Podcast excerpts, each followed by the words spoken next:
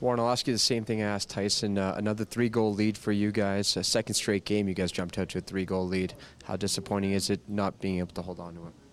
Yeah, it's frustrating, right? Like, we score enough goals, and, you know, the mentality has to be to defend, and, you know, we're definitely capable of it. It's just having the right mindset. Like, we don't need to score more goals. We're up three, you know, so we got to take shorter shifts and stay above guys, and for some reason, we're just not doing that. Is that what's missing a little bit right now? The commitment to the defensive side of the puck over the last seven. Yeah, you know, I just think sometimes we extend our shifts and we're not really forwards aren't really helping our D much, and you know, it's to win. It's a whole team effort, you know, and um, you know, like I just said, like we score so many goals. It's it's the commitment to play defense, and you know, we've shown that at times. We we showed it last year, and it's just frustrating that we don't, you know, we didn't do it tonight.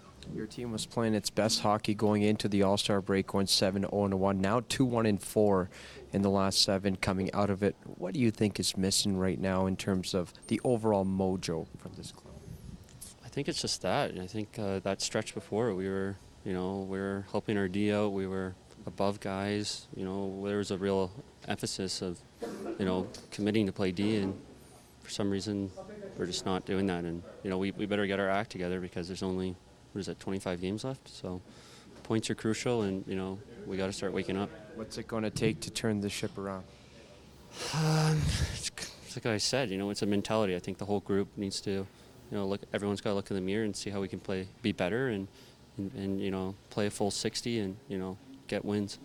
Uh, maybe just touch on your game tonight. You took the two early penalties, but then immediately responded with a goal, two goals for the team yeah, you know, it doesn't really matter. You know, like I just said, we, we score enough goals. We we need wins, and you know, we we just weren't defending. Hi, it's Shauna, and I might be a bad parent because my kids think French fries are vegetables. Hey, it's Ryan, and I might be a bad parent because I went out for wings when my wife was in the hospital after giving birth. Johnny here. I might be a bad parent because in my house, the tooth fairy gives pocket change. But we're not alone. Len emailed us and said his six year old daughter's Tarzan moment going from love seat to La-Z-Boy by curtains made him more proud than any dance recital. and Andy left his two year old at the rink. All right, guys, I'm sure we're not alone. Like Andy's kid. For stories and confessions like this, make sure you check out our podcast. It's called Bad Parents, and it's available wherever you get your podcasts. I left a glove at the rink.